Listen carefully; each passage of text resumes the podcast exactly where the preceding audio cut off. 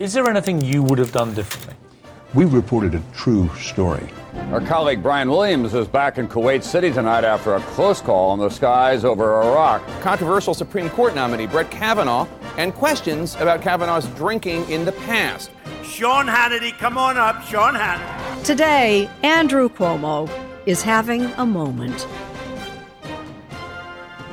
Hi, I'm Chris Steyer Walt. And I'm Eliana Johnson. Welcome to Ink Stained Wretches, where we break down what's going wrong and what's going right with the American news media. Eliana Johnson, obligatory smoke in the air, small talk, go. I just want to say I was very pleased to have somebody message me on Twitter to say, You didn't say what kind of Amazon workout gear that you were recommending. Okay. And there's so many brands. And I was happy to, you know, reply and recommend. And then somebody messaged me saying, I want to buy a knockoff Chinese bag for my wife. How do I do it? So I'm just happy to like be spreading, you know. But how does the smoke in the you're supposed to talk about the smoke in the air? All Oh, anybody gosh. wants to talk about is the fact that it's smoky in town. I'm like, I don't care. It's there's always smoke in the air in Washington, but it's usually weed smoke. So this is Yeah. uh, for me a, a nice just- diversion yeah. to have Canadian wood smoke. Actually, Canadian wood smoke is the name of Colin Chicola's memoir. It's true. But anyway, sorry, Cookie. But we should probably get right to what the people want. I was thinking, when's the last time we've had as much big media news? Maybe when Tucker was fired, which is not that long ago. But what a time to be talk to yakking about the press. Best wretch Um, ever. You know, we have only one item on the front page. Basically, all our other ones are A32, which we'll get to. So, Chris Licht, the the other Chris, other is Chris. no longer really the other Chris, in that he was fired from his position as chairman and CEO of CNN on the heels of a 15,000 word Atlantic profile So long. by my friend and former colleague Tim Alberta that ran last Friday. Let's do a TikTok first. So Chris Licht got the job, what, a year ago? A year ago, 13 months ago, in April of 2022. And he got the job because CNN was acquired in a deal with Discovery. they uh, became Warner Brothers Discovery. and the David Zaslav, the CEO of the parent company, Warner Brothers Discovery, yeah. had a mandate from one of his.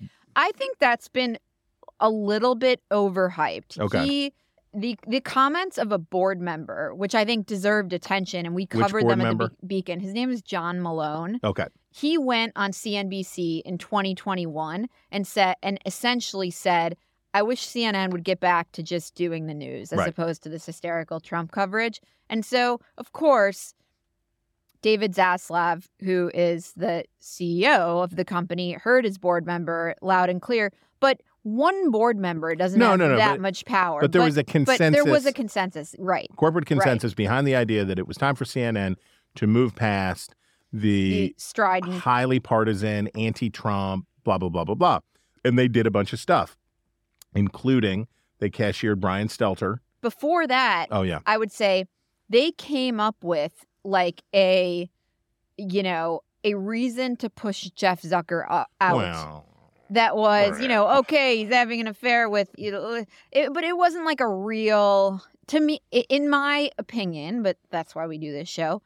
It was like a BS reason to push him out. It was an open secret. This woman was also very powerful. He was wrong. he was, but- it was, it was the wrong thing to do. They wanted to put they wanted to push him out for other reasons because of his vision because he was the architect of the strident anti-trump right. turn the network had taken and they wanted to install somebody who would take the network in a different And it wouldn't be direction. unreasonable they to want new leadership. Right, anyway. right, Right. So they used that as a pretext, which Zucker himself has now said in a New York Times piece that we'll get to. okay. They used that as a pretext, and they put in Chris Licht, who was the man who was supposed to and well regarded, a, a, a man well regarded in Washington well regarded as a phenom for being like the wonderkin producer of Morning Joe and then Stephen Colbert's show. He's in his mid 40s. And the problem is, you know, he had an incredibly difficult task, which was you have all these famous and ego-driven anchors who, Don Lemon. who have been like they've their brands are being stridently anti-Trump, Right. and he had to cut costs and fire people. Right. So you're stepping into a job that is like designed to make you hated, and he was in fact hated He he and from the drop. So uh, other changes. So he so Fired Brian f- Stelter. Fired Brian Stelter, He- which He fired John Har- Harwood. yep, Eventually, he fired Don Lemon. Right. He moved the lineup around. He started the morning show, new morning show that eventually led to Don Lemon's termination. He put Kaitlan Collins in prime time. The way that here the the the narrative is, and then we can we can talk about what's wrong and right about the narrative. But the narrative is the Donald Trump town hall with Kaitlan Collins in New Hampshire was the tipping point inside the organization and that they decided that it would that that that CNN which has a famously dense bureaucracy and it we think of we don't think of it probably in these terms usually but CNN for a news organization has now been around for a long time right? Founded in 1981 and offices in New York and Atlanta and that the sort of the deep state of CNN dug in its heels against Licht and then the Alberta profile that you're that you mentioned which I want to get into and, and- talk and- about. b- uh, but the Alberta profile and the the question about the Alberta profile, Tim Alberta, a friend of mine too, and a great writer. The question persists: Why would you give access to a journalist to spend a year? Right, he got all of this access to Licht as part of this rebranding effort. And why why would you do that? I don't understand the thinking behind it. You know, Tim did a good job, but why would you why would you do that? I guess they thought it would help. I am totally befuddled by the giving of access to another reporter, extensive, hours long. Yes. embarrassing and it, people paid a lot of attention to the fact that Licht had Alberta come with him to his celebrity trainer and I just wanted to quote a little bit from this article. Alberta writes, three years ago, Licht weighed 226 pounds. Worried that he was losing control of his lifestyle, he went all in. No more breakfast, no drinking during the week, no more carbs or sweets. I'm an effing machine, Licht told me one day when Ugh. when I asked why he was skipping a meal. He also found Masonette, whose gym, J Train, caters to New York's elite actors, athletes, business tycoons. On this morning in March 2023, the CNN boss was down to 178 pounds. Licht jumped off the machine. At Masonette's instruction, he squatted down to grab a long metal pole lying flat on the ground. Zucker couldn't do this. Blank. Uh, yeah, blank. Licht said through clenched teeth, Oh. hoisting the pole with a grunt. Oh. you know, And I think it it like the granting of that kind of access bespeaks a lot of hubris, which is that yeah. You're going to come off good. I, I mean, there's a thing where you say we're going to give the reporter access, and we're going to charm. I'm going to charm him. I'm going to charm the reporter. The Sean McCreesh episode continues to be a touchstone for us, which is if you have a good profile writer, and Tim Alberta is a good writer, you say I'm going to let this guy in, and he's going to be charmed by me, and he's going to tell a story that is flattering of me because he's going to be so charmed by me. And I don't know if that's exactly what Chris Licht thought. I don't know who talked him into doing it, but man, when you- well, the PR reps were fired. yeah, PR reps we'll were fired. to. Yes, There were a couple other things I thought were really interesting, and, and I like in my view the the town hall and the Atlantic profile were merely the straw that broke the camel's back. This Yeah. job clearly wasn't going to work out for Chris Licht, and it made me reflect on like was this a doable job, and and then what were the preventable mistakes he made? And you know what could he have done differently? And one of the things i thought about in terms of my own management as well was that i don't think it was smart for him. He, he essentially came in and said that the direction that zucker took this network was bad knowing that jeff zucker was a beloved newsroom leader and we've got to be more centrist and he was pretty strident about that coming down and, And- taking meetings with Republicans, trying to, and everything that he was saying was getting leaked out of CNN that he was trying to take the the network rightward. And he also said it himself. And I think like one of the things I thought about and you know, I I came into running the Free Beacon and I'm not please, I'm not comparing these two things. He had like a much bigger job, but you know, I you had can also lift I heavy had- metal poles. I had an enormous amount of respect for my predecessor, Matt Continetti, and I thought, like, well, what would it have been like if I came into the Free Beacon and started saying, like, you know, the direction Matt took the Beacon in was terrible, and we're going to go in this new direction. And I, and I was like, I don't think that would have been like received very well. It turns out I had a lot of respect for Matt, but also I started thinking, like, I probably should have asked Matt a lot more questions about, like, what do you think you did that made you successful here? And so in terms of Licht, I thought like he should have and and our friend Jack Shafer like makes made this point in a column. Given that Zucker was enormously successful, and sure, he did some things Licht disagree with, he probably should have spent more time studying like what were the how things that made this how guy successful successful was Zucker?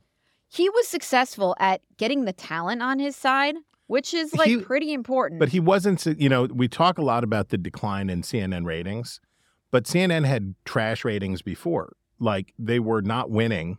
They were they were a, a low, relatively speaking, poorly poorly rated organization, and they had no room for growth. I totally agree with you. So let's put ratings to one side. Okay. I mean, in terms of just a mandate to lead the network. Yeah.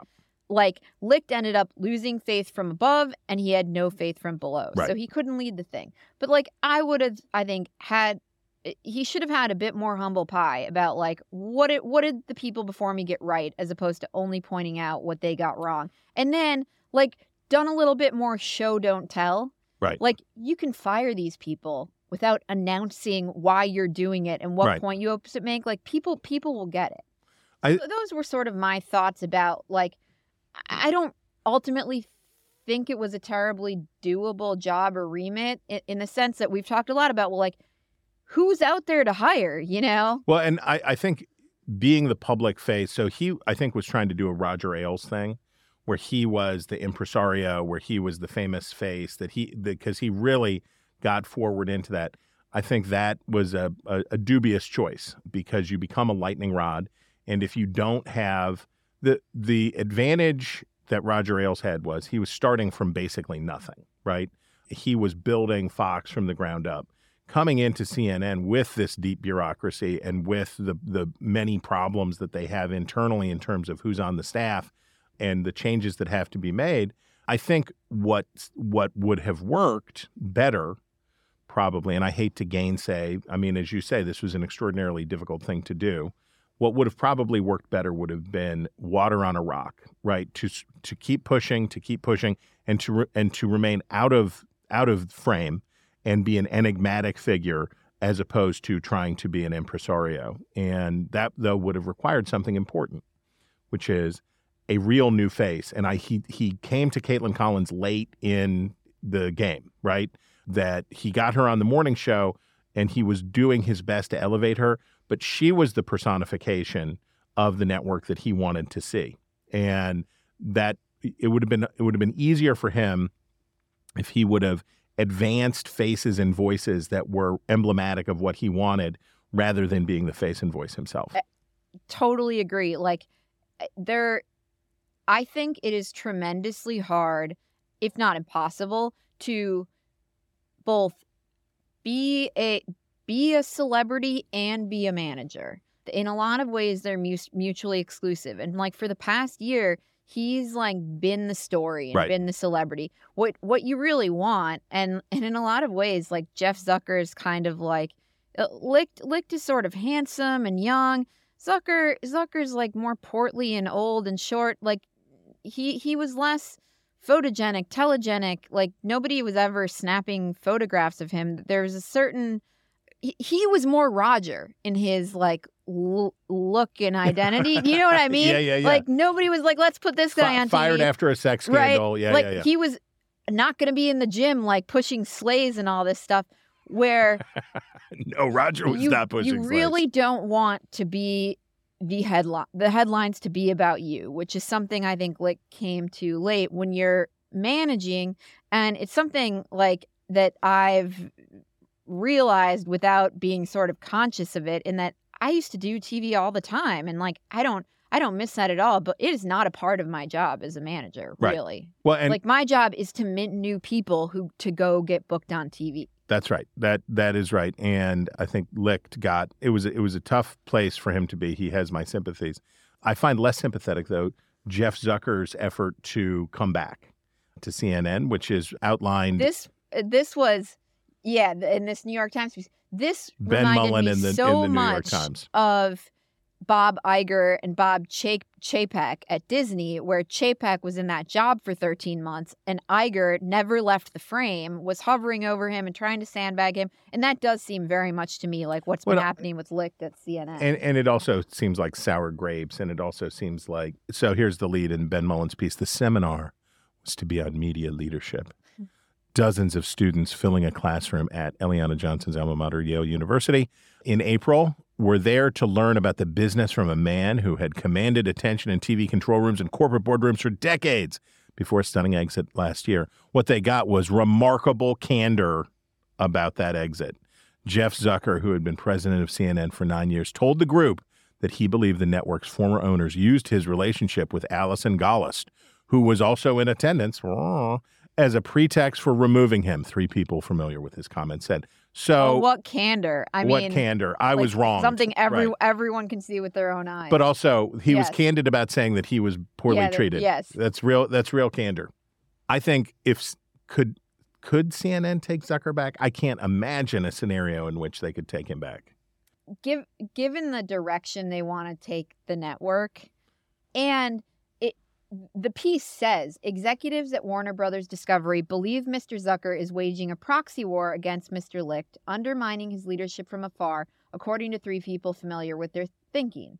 So it's hard for me to see them taking back someone they think just helped create a mess, Yes, a PR debacle, and sandbag his successor. and Although, you know, they might have some respect for his success in shivving the guy. maybe, but But I, I think it's unlikely. and don't you think it's most likely that CNN gets sold?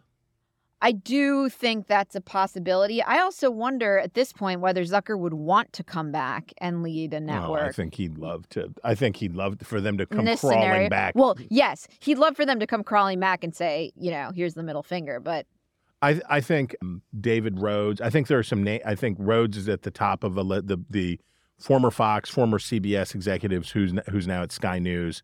I think he's at the top of the list of people who could conceivably do this. it's interesting because I think Dave, he's also at the top of a list of someone who I think could su- succeed Suzanne Fox at Fox. Yeah, but that the Sky the the yeah most certainly he would have been the he would have been a better choice. But it'd be interesting to I don't know what his contract with Sky News in Europe is and all of that stuff. But he he would be one. I think you I think CNN needs to start over for sure. But I think it's going to be starting over sold to somebody because if you're Discovery and the problem was what do we really do with this thing, right? What do we do? Remember they they they shut down its streaming platform because they wanted to direct it in all into the Discovery Plus platform. They wanted to do all this other stuff. But CNN is, you know, it's not it's not a great business.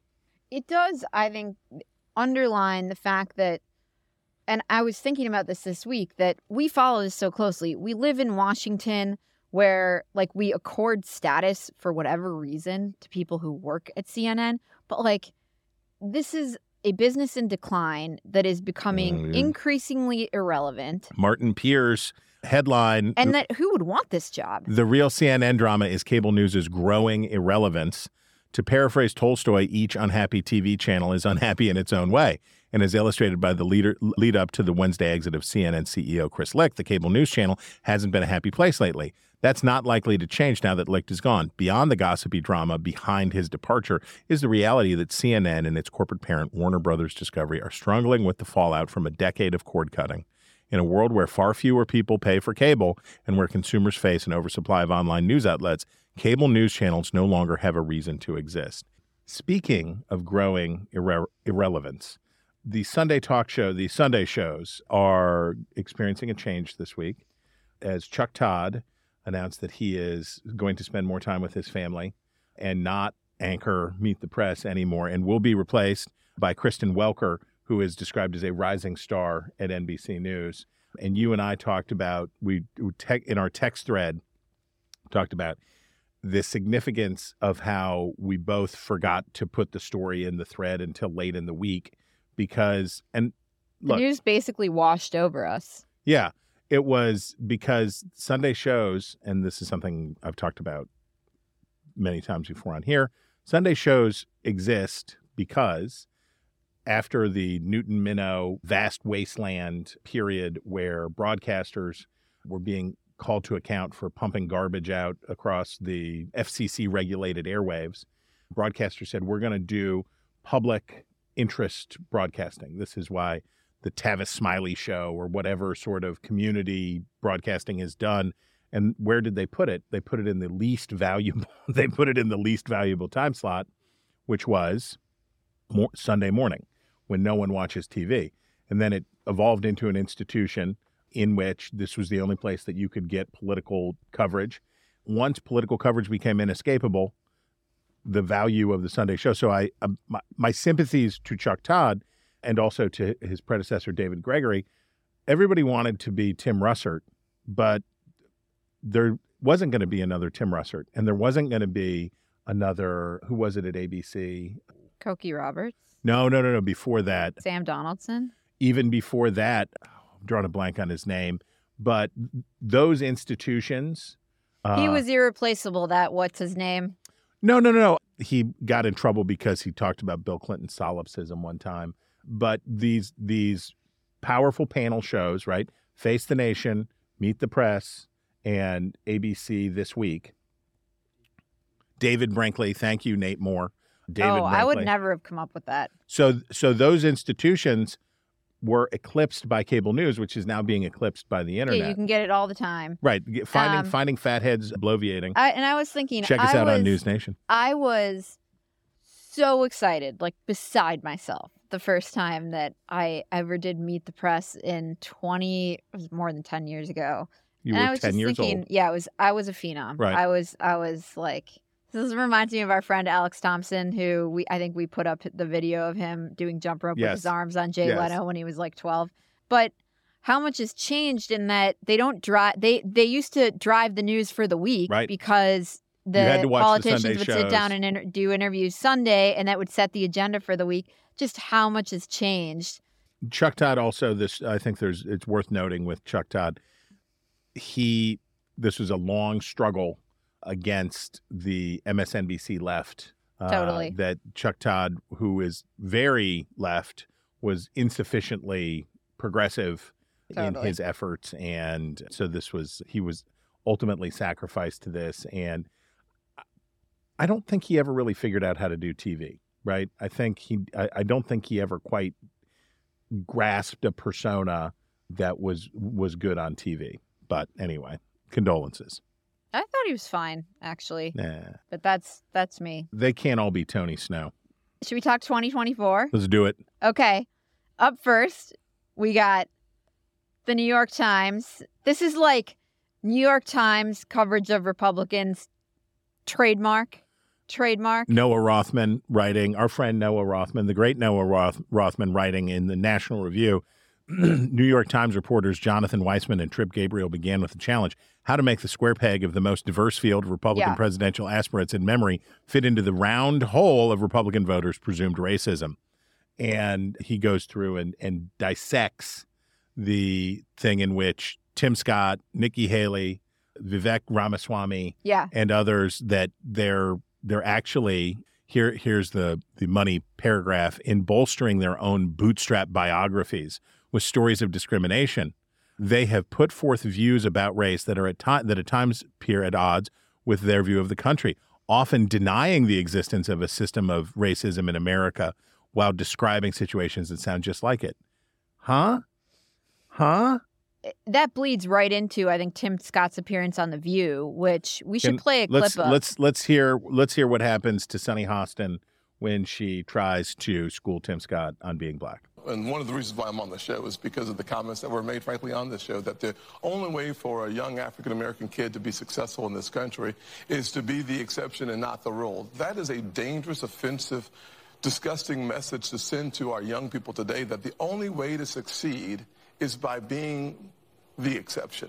I will tell you that if my life is the exception, uh, I can't imagine. But, I can't. but it is. But it's not actually. Here's here's. It's been here's the fact. 114 years. Yeah. So so the fact of the matter is, we've had an African American president, African American uh, vice president. We've had two African Americans to be secretaries of the state. Uh, in my home city, uh, the police chief is an African American who's now running for mayor. The head of the highway patrol for South Carolina is an African American. Still in 19, in 1975, um, there was about 15% employment in the African American community for the first time in the history of the country. It's under 5%. 40% homelessness. And 50% of, of the, fo- African 50% of the folks in our community. Get 13% of the population. You had population. chance to ask the question. I know that I've watched you on the show that you like people to be deferential and respectful, so I'm going to do the That same is thing. true.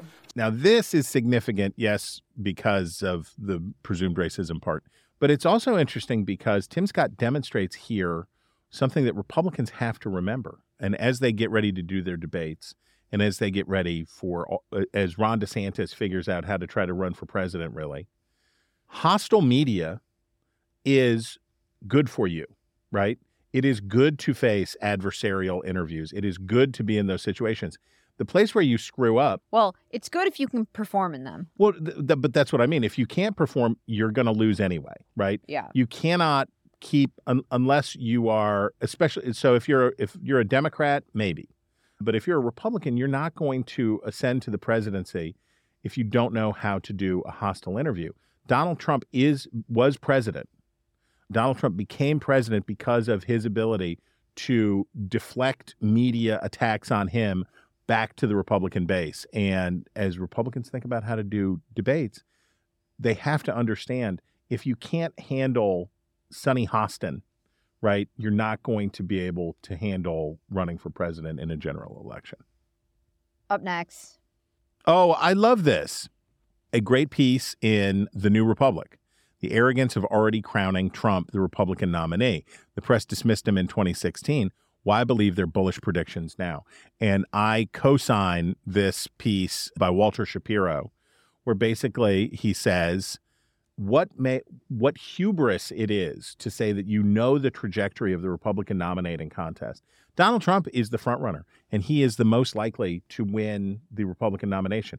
I would have said the same thing about Jeb Bush accurately in the spring, late spring and summer of 2015. It doesn't turn out that way because stuff changes. And the the the obsession with as these people announce Chris Christie announces for president. He has no chance. Though Chris Christie has no chance. Mike Pence announces for president. Though Mike Pence is very unlikely to win. Blah, blah, blah, blah, blah. Look, you can be realistic about their chances, but a little humility, please. It's not like we know what as I as I wrote in the dispatch, subscribe today. The we have more than 500 days to the presidential election. Many, many things will happen. We may get what is most probable, which is a rematch of 2020 with a similar result but it may be very different, and we don't know the ways in which it will be different. I totally agree with that. Having lived through 2016, Uh, who would have thought Trump would have would be the nominee in that contest?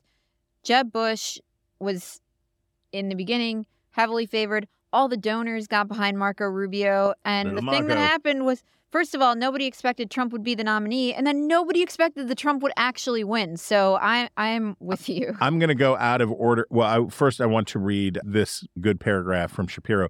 We simply don't know what will happen next year. Yes, uttering the deadly words "I don't know" will automatically get you booted off cable TV, but humility in the face of an uncertain future remains the only sensible mindset for assessing the 2024 terrain. And I'll tell you this: that's not true. I, I agree with the premise, but it's not true. Check out. We'll plug. I'll have a plug within a plug. I'll have a plug wrapped with a plug, which is that's what we're trying to do on News Nation. And I will. I'm here to tell you, all three or four days a week. I don't know. But speaking of what happened in 2016 and Marco Rubio, I'm going to go out of order here, and we'll come back Oh. to your to your thing This was amusing. just to get it. Marco Rubio on Twitter. Any political reporter slash commentator claiming Chris Christie, quote, ended, close quote, my campaign in 2016 is lazy or dumb. NH debate sucked because, get ready, instead of hitting back when attacked like I wanted to, I listened to advice about, quote, pivoting and not, quote, punching down on a CC who was at 7% and about to drop out. But I didn't, but it didn't end my campaign. After New Hampshire, I finished second in South Carolina and Nevada, won three primaries, almost won Virginia on almost won Virginia on Super Tuesday, finished with the third most delegates behind Trump's historic campaign, and was reelected twice by eight and seventeen points.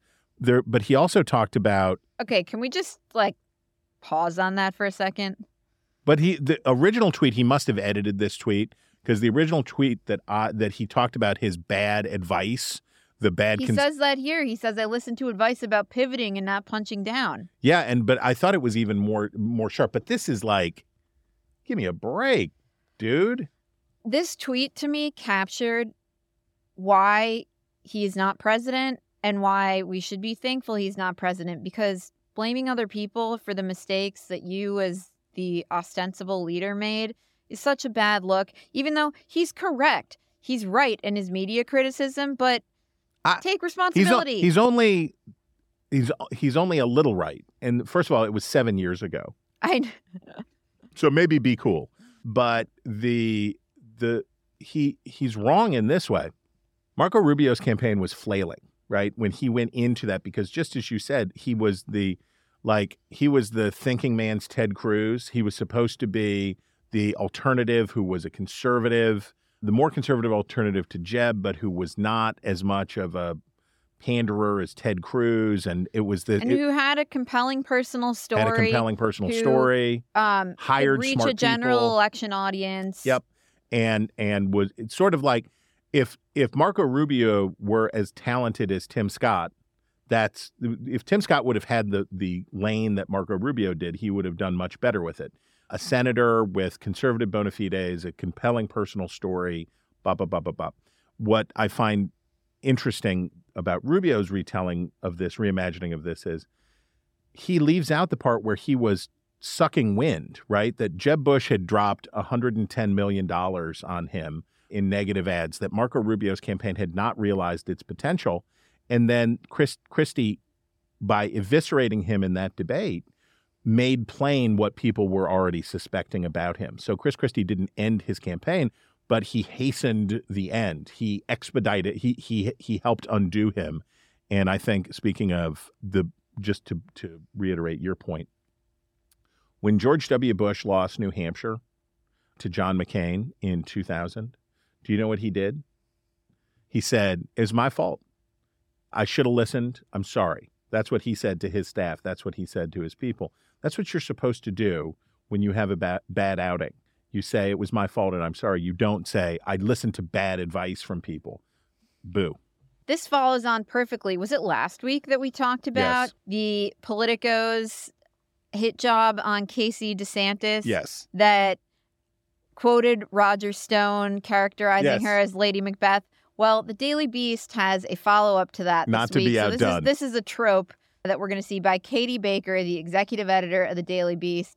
The headline is Katie DeSant Casey, excuse me, Casey DeSantis is the Walmart Melania, and the subheadline is trying too hard. She'd better hope that pleather is pudding proof.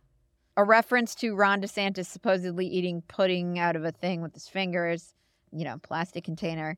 So she writes criticizing the fact that Casey DeSantis at a motorcycle ride political event convened in Iowa by Joni Ernst. She wore a leather jacket and she said Casey DeSantis's coat is just like her husband Ron DeSantis's campaign, crude, grasping, saying the ugly part out loud, whereas Trump would wink wink at the fascists who can forget his dog whistle to the very fine people on both sides at Charlottesville. Who could forget? DeSantis wants to peel off Trump's base by being even more explicit about who he intends to target. You can see it right there on his wife's jacket. DeSantis's Florida is where the woke go to die, and a lot of other people die as well. Okay, that's funny. That I'll, uh, this is a this is a very a, a very nasty piece, but that is a funny line. So you anyhow, you can see the tropes developing. It's hard to say one thing to, to say one is reading too much into a coat that's so explicit.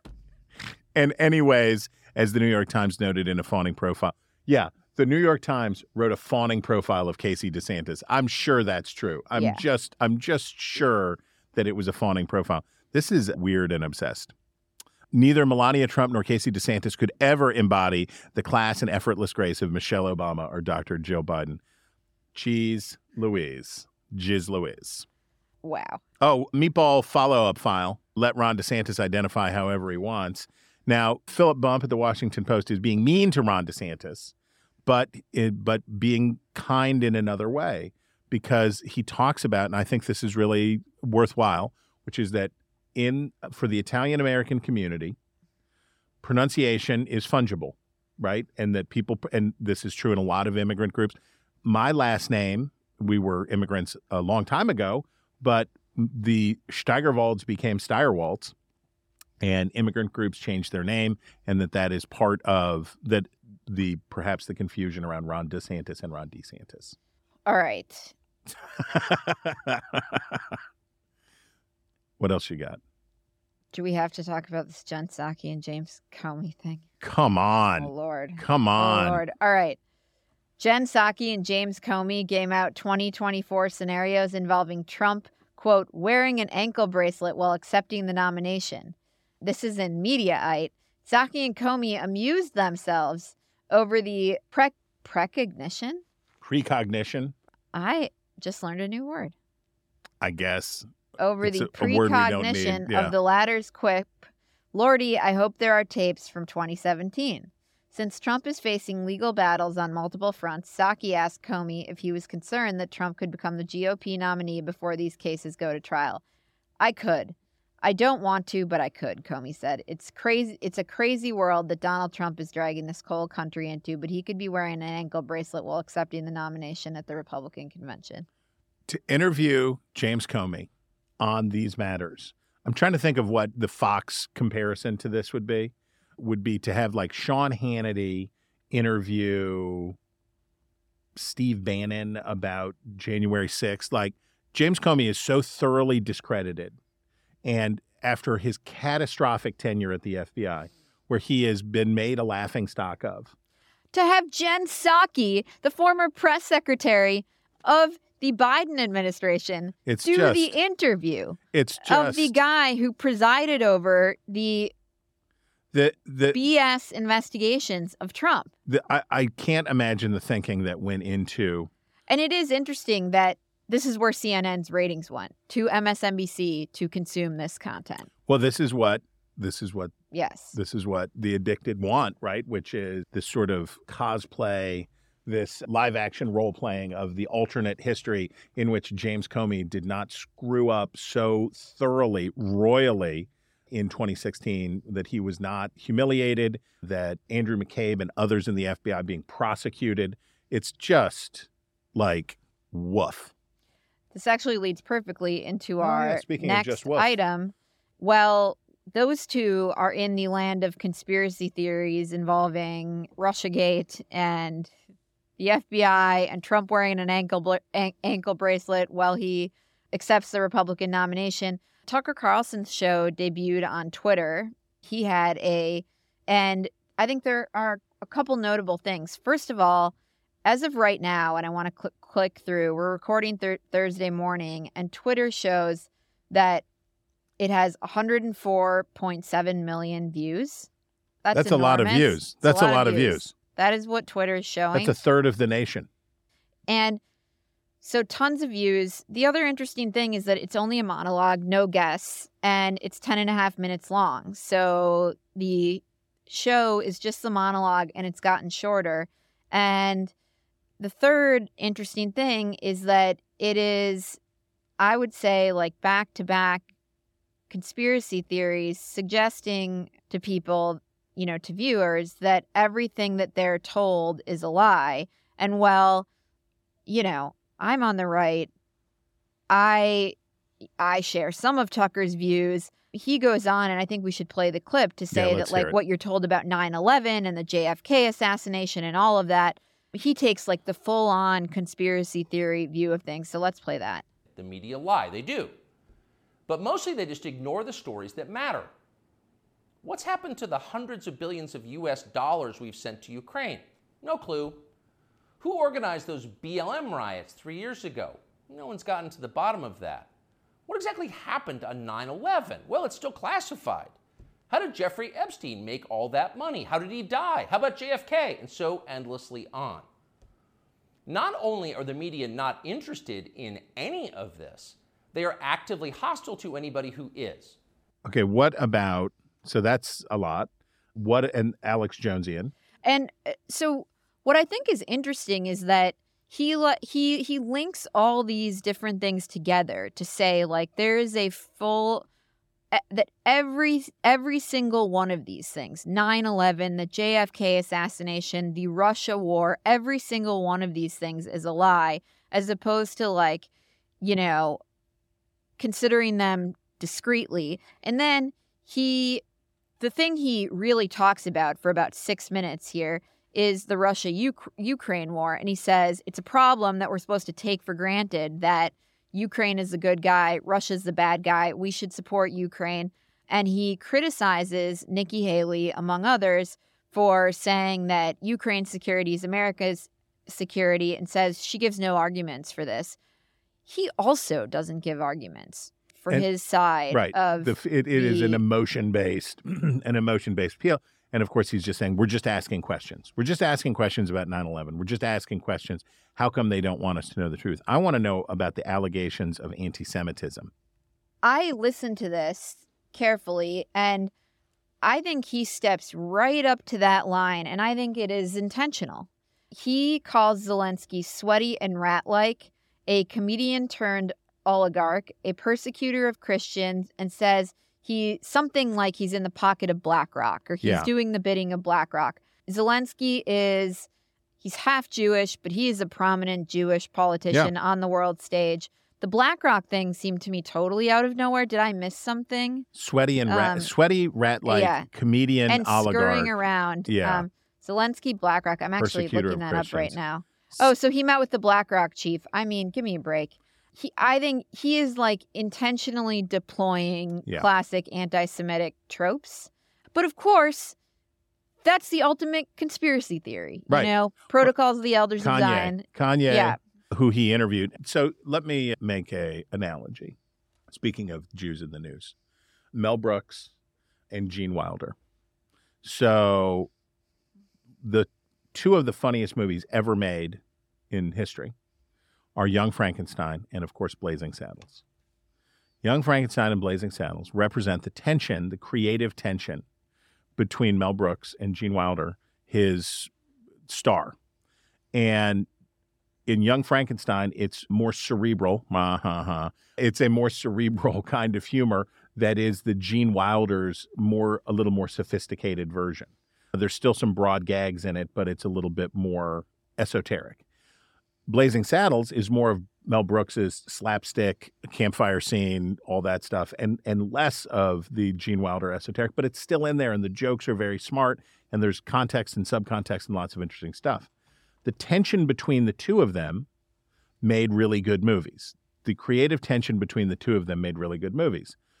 Wilder or Brooks without Wilder and Wilder without Brooks were not nearly as funny as they were when they were pushing against each other. And the Mel Brooks stuff without him, the subsequent stuff, Robin Hood Men in Tights, a favorite in my in my family, but not a not not the the equal of those other two. And Tucker Carlson may have been in a very sweet spot when he was in tension with having people at Fox who were reining him in, right? So the the creative tension for Tucker Carlson that was beneficial may have been having someone to say, actually, you can't say that the Jewish president of Ukraine is a sweaty rat-like oligarch who persecutes Christians. That's probably too far because there would have been somebody in the room who was Jewish, or there would have been somebody in the room who was like, this is not where we want to go. And uh, there is something to be said for creative tension. There's a lot to be said for creative tension, and there's a lot to be said against self indulgence. Should we This talk is why this is why our podcast is so good. this is why it's so good. Should we talk about Ukraine coverage? Yeah, I just I did want to say a word. The there's been a lot of complaining about the the restrictions that the Ukrainian government and military are placing on Western reporters in Ukraine. You know who else places a lot of restrictions on reporters? The United States government. If you want to go into a war zone, you want to cover the war, you're going to have to accept these limitations. I as as a press freedom question, I think this is Max Tani at Semafor. No, it's Ben Smith at Semafor. writing about this tension, about journalists complaining about the Ukraine's limitations. I'm sure it's limitation. I'm sure it's not free press. I'm sure it's not like covering the United States. But then again, I don't expect the Ukrainian military to do that. Now, there is also a story that the New York Times did as proof of this concept about how the tension. Don't you, you? You've noticed this thing that happens. There's coverage about how they're. This is sort of like the Ron DeSantis phenomenon. There's coverage about how if he's not nicer to the if they're not nicer to the press, he's going to get bit. And then here's the bite: the New York Times. Nazi symbols on Ukraine's front line highlight front lines highlight thorny issues of history. You're like, oh, I see what's going on as the te- so the coverage of this is not new, right? These are militia groups. These are guys in militia groups who harken back to anti-Soviet, Nazi, blah blah blah blah blah. Anyway, so I just the the the battle over how butt kissy the Ukraine coverage is and where we are in that is something that we will keep tracking. You know, there was an interesting story that a liberal blogger in Florida, and it wasn't much covered, was arrested for leaking the excerpts of Oh yeah, Uh, yeah. What's the follow Tucker file on this one? Tucker Carlson's show that got a lot of play. And in the aftermath of Carlson's filing or firing, excuse me, I would say it was like standard fare Yes, among reporters, commentators widely to speculated. say to say that Fox News was leaking these against Carlson. And Mediaite had an interesting piece. The headline was Is anyone going to retract their baseless claims that Fox News leaked the Tucker tapes? And I remember we talked about this here and saying that I was skeptical that Fox News was leaking these because they didn't really make Tucker look bad. No, they made him Um, because he's so- joking. This is where he's joking with Piers Morgan and stuff. Yes. Yeah. And so Alex Griffin at Mediaite writes With the revelation that federal authorities are investigating a potential hack at Fox News, the question remains will any of the figures who baselessly accused Fox of being behind the leak retract their comments? While the investigation continues and the source of the leak still remains uncertain, all the information that has come to light in recent weeks only has served has ser- has only served to further reinforce the notion that Fox leadership was not behind the leaks, no matter how juicy a media drama it would make. And this really reminded me of the coverage of the Trump administration, where I think there is some there's something in the water that because Fox is a bad actor, has been a bad actor, there's an idea that like you don't have to abide by the same Right. journalistic rules or principles because Trump is a bad actor. Like you can be sloppy, you can get things wrong. It Right. doesn't matter. Nobody's really going to Yeah. call you on it. And it's crap. I saw it so much covering the Trump administration where you there was so much more leeway to be sloppy and I think the same is true of Fox and this is a good example. Okay. Speaking of sloppy, Roy Schwartz, one of the was is he a founder of Yes, founder of. Axios? Former Ac- Axion cookie. Ax- yes, if, and if if this is going to cost you your multi million dollar payout on Axios, don't we'll we'll stop cookie anytime wouldn't be you pro- want. here producing our show if he if he had the multi-million What are you kidding? I'm a rich millionaire. My doctor says to do this for my health. Okay. Caddyshack quotes for $10 million. All right. Roy Schwartz, the who describes himself as the other Axios founder, is beefing with the New York Times because the New York Times had a bullet They- point yes. in their article that said why it matters. And at least they didn't have be smart, but they did this. And he said, it's one thing to copy stories without credit, but the New York Times is copying the entire Axios format! Exclamation point. Come on, Meredith Levien, A G S N Y T. That's the Arthur Schwartz. Oh, and New York. Or, or not Arthur, excuse me. It's Ar- Arthur Sulzberger. Excuse me. And NYC Scribe. Surely you have your own ideas. yeah. And don't, if you're going to copy something, don't copy Axios's patronizing. But also uh, simmer down, Roy. Simmer down. they didn't say be smart. They said why Uh, it matters. You know, you guys, you guys made out like bandits. You're doing very well. You don't need to snipe at people. Be smart. Don't be so. be, don't be, so. smart. I think this violates some of the rules of your finish line newsletter that talk about, you know, how to live your best life. That's right. Okay. Associated Press, LB, LGBTQ kids of color feel less welcome at school as bans become law. The complaint about the AP story is twofold. Number one, it's factually wrong in a couple of places, but significantly, they're frightening children. This is the Associated Press frightening children saying that these here's a across the district panels and parents and students told the board stories of slurs, hate speech and sometimes violence directed towards transgender children, but other adults pressed forward in their effort to restrict inclusion. During one board meeting, when a transgender student was speaking, rather than listening, a group of parents whispered to each other. One adult audibly asked, Is that a girl? Recently, Tennessee passed a bill that would protect teachers from discipline or other consequences if they misgender their students. At the time, this is one of the girls talking about, and she said she thought about how a routine day, how how she thought about how routine a day it was, taking away a whole group of people's rights to be who they are. That's just like this is a typical day. I think I was more scared that that was a reality than I was sad about the bill itself. And the bill does not ban, as the they ask the children about, the children talk about, does not ban the teaching of African American history. That's not what it does. Beyond that, the reporting here does not verify or confirm any of these incidents. It is a bunch of gossip and hearsay. It says parents and students told the board stories of slurs, spe- hate speech, violence directed toward their children, but other adults and, and the language they use pressed forward in their effort to restrict inclusion. That is not an accurate characterization accurate. of what and they're using and they're using children as pawns, right? The and it's it was really most unfortunate. I want to say a quick word about Pat Robertson, and I do this for fear that it will go in the don't care bucket. Yeah. But Pat Robertson, who died as we're recording this, he his his death was announced today. And the significant thing about Pat Robertson that's being focused on in the political press is about the way that he fused evangelical Christianity with the Republican Party and conservatism and all of that. And he did run for president, and that's all very true. But the significance of Pat Robertson historically in America, that was something that was going to happen. The significance of Pat Robertson is that he brought high production value television, news style TV to evangelical television. So there had been religious broadcasters from the first broadcast that has been a mainstay. You can go back to Father Coughlin, you can go back throughout. Religious broadcasting has been a big business. What Pat Robertson did with his 700 Club and the Christian Broadcasting Network was bring high value production to Virginia Beach and bring put forward a, a product that spoke to all of these Christians across America at a time of the evangelical eruption around the country. And Pat Robertson, it got very weird. I'm not saying it didn't get very weird, but he was, whatever else he was, he was an excellent TV producer and changed the way religious broadcasting was by by making it high a high end product that it had not been before.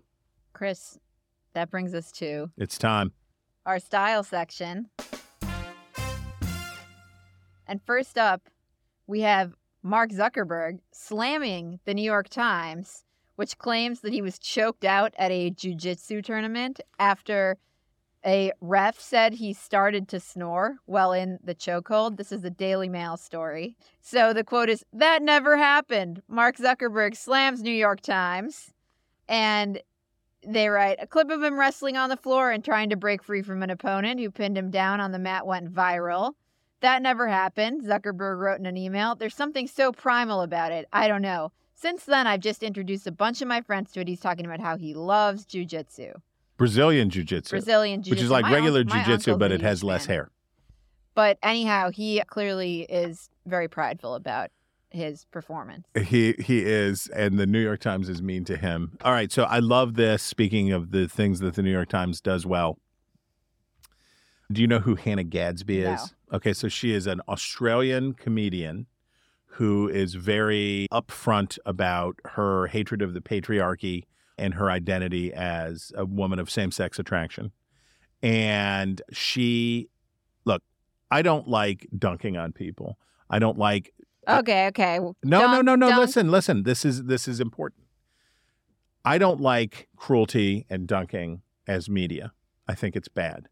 But can you dunk on a dunker? And the answer is the New York Times says very emphatically, Jason Farago at the New York Times very emphatically proves that yes, you can dunk on a dunker. So the Brooklyn Museum of Art had a installation for Hannah Gadsby's. It's Pablo-matic, which is an attack on Pablo Picasso's work, and it what this writer does is give the Brooklyn Museum and Gadsby exactly what they deserve, which is okay, you want to be taken seriously, you want to bring your riff on Pablo Picasso being a pig into the museum and talk about it, let's talk about it. And he does them the favor of taking them seriously. And if you enjoy people being set ablaze and shot out of a cannon into the sun, this is the this is the takedown that you can enjoy with real pleasure. And Chris, you were also very excited about the. I actually just ate at McDonald's for the first time in a long time, and it was amazing. But you're you were very excited about the new purple shake. This is courtesy of VinePair. Behold the nostalgic purple silliness that is It McDonald's really Grimace good. Shake. So the the but what I found interesting in the coverage of the new Grimace Shake at McDonald's is they're bringing in the backstory. They're bringing out the back the origin story of Grimace, who started out as a as a as evil Grimace in 1972. It was a dark time in America, and the the the Watergate era Nixon was evil Grimace, and how he has changed to be just a pleasant gumdrop blob and friend of Ronald McDonald. And I think Grimace needs, you know, Grimace needs some love, and I'm I'm I'm all I'm all in on the rehabilitation of Grimace. That brings us to our obsessions of the week. Where we break down the stories we can't get out of our heads. Chris, we all saw it. Joe Biden's spill like a sack of potatoes Went down like a bag of wheat. Yeah. the Air Force Academy.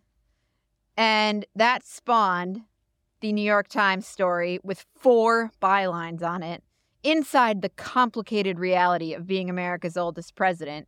And lest you think we were going to get the report of how Biden's aides like have to cover for him and you know plan his naps and all this stuff, which is like the real story of the Biden pres presidency, we got the following. Yet people who deal with him regularly, including some of his, his adversaries, say he remains sharp and commanding in private meetings.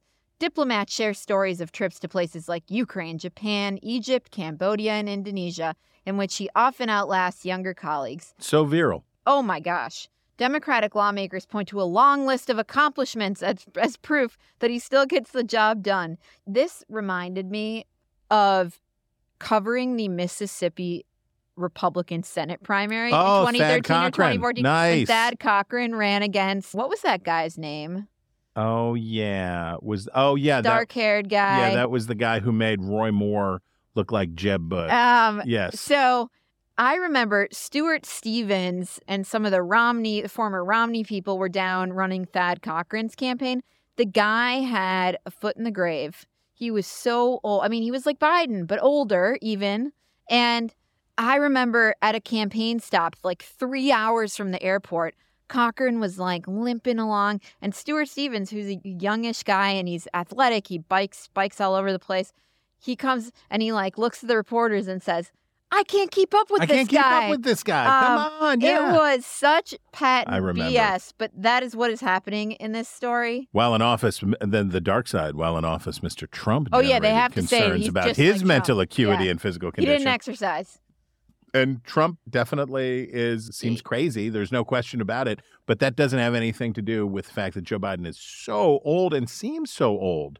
You know, 80 looks different on different people. You're going to be a great old lady. I want to tell you right, right, now. You're o- going to be over fabulous. to you, Chris.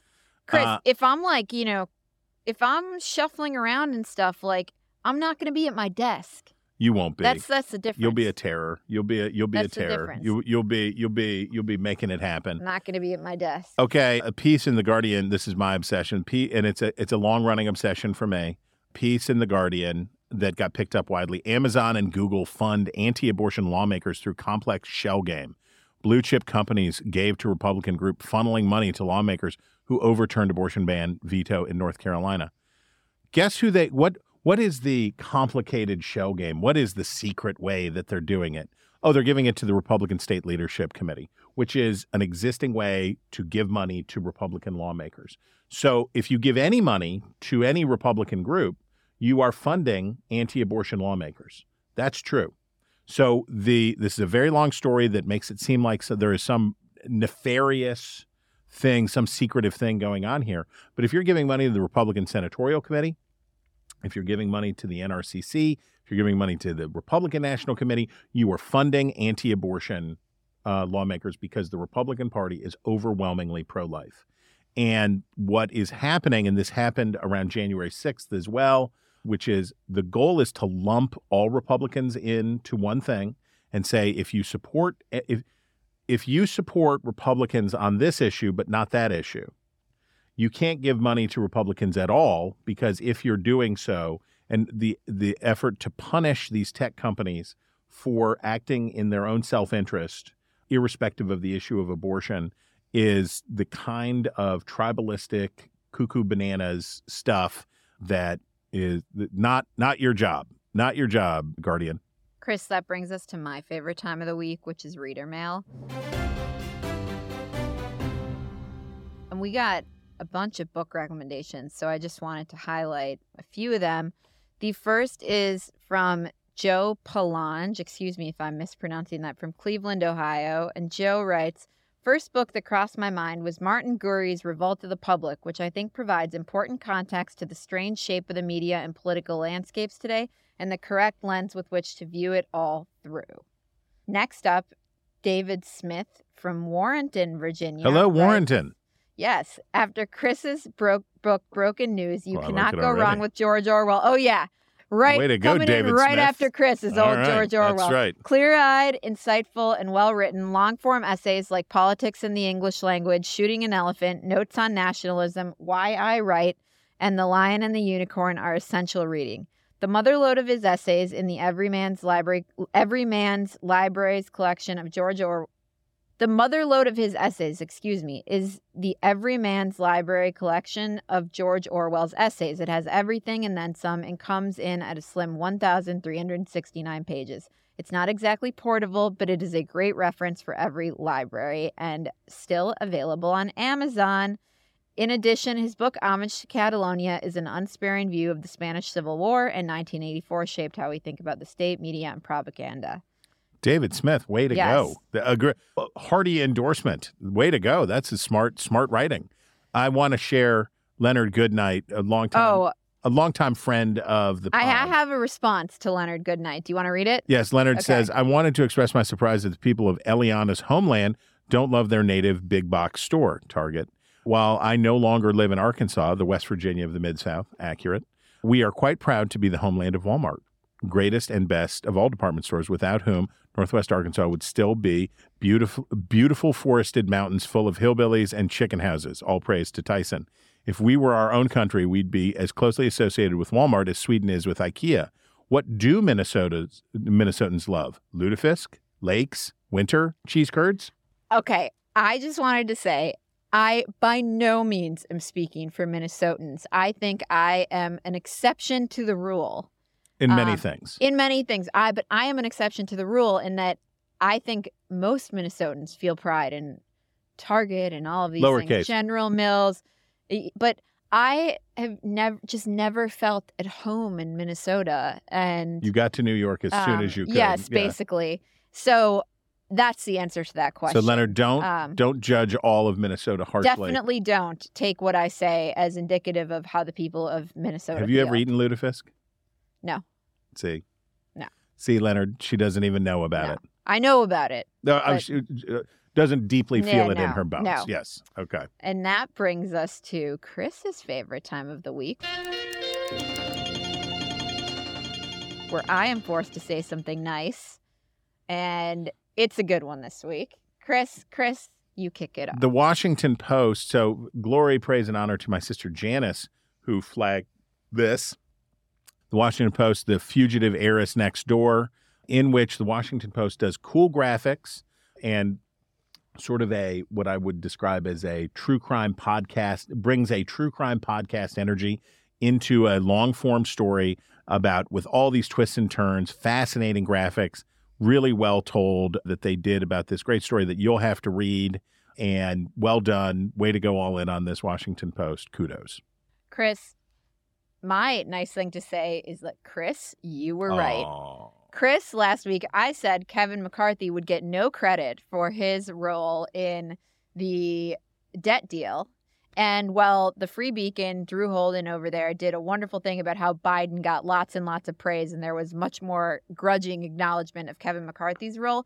There was one piece that I wanted At to least acknowledge. one. Yes. Yes, in Semafor, the headline was, and we saw it right after we left this podcast last week Did Washington underestimate Kevin McCarthy? And in that piece, Joseph Zeballos Roig and others white, write The superlatives may be a little over the top, but McCarthy's allies have a point. The national press and much of official, official Washington appears to have underestimated the man. Instead, McCarthy pulled off a legislative two step, forcing Biden to the negotiating table by rallying Republicans behind a deeply partisan bill hardliners would agree to, then keeping the right on board just long enough to hash out a viable compromise. Conservatives may be unhappy with the final bill, but for now, there doesn't appear to be any serious effort to topple McCarthy. So, Chris, you were right. I'll treasure this. nice I'll treasure this say. in my heart for all times. Yes. Well, that is the news we have about the news. If you have a story you want us to talk about, email us at wretches at nebulouspodcasts.com and sign up for our newsletter at nebulouspodcasts.com. This has been Ink Stained Wretches for Nebulous Media, produced by Colin Cookie Chicola. Find us on iTunes or wherever you get your podcasts. Just search for Wretches and don't forget to leave a five star review.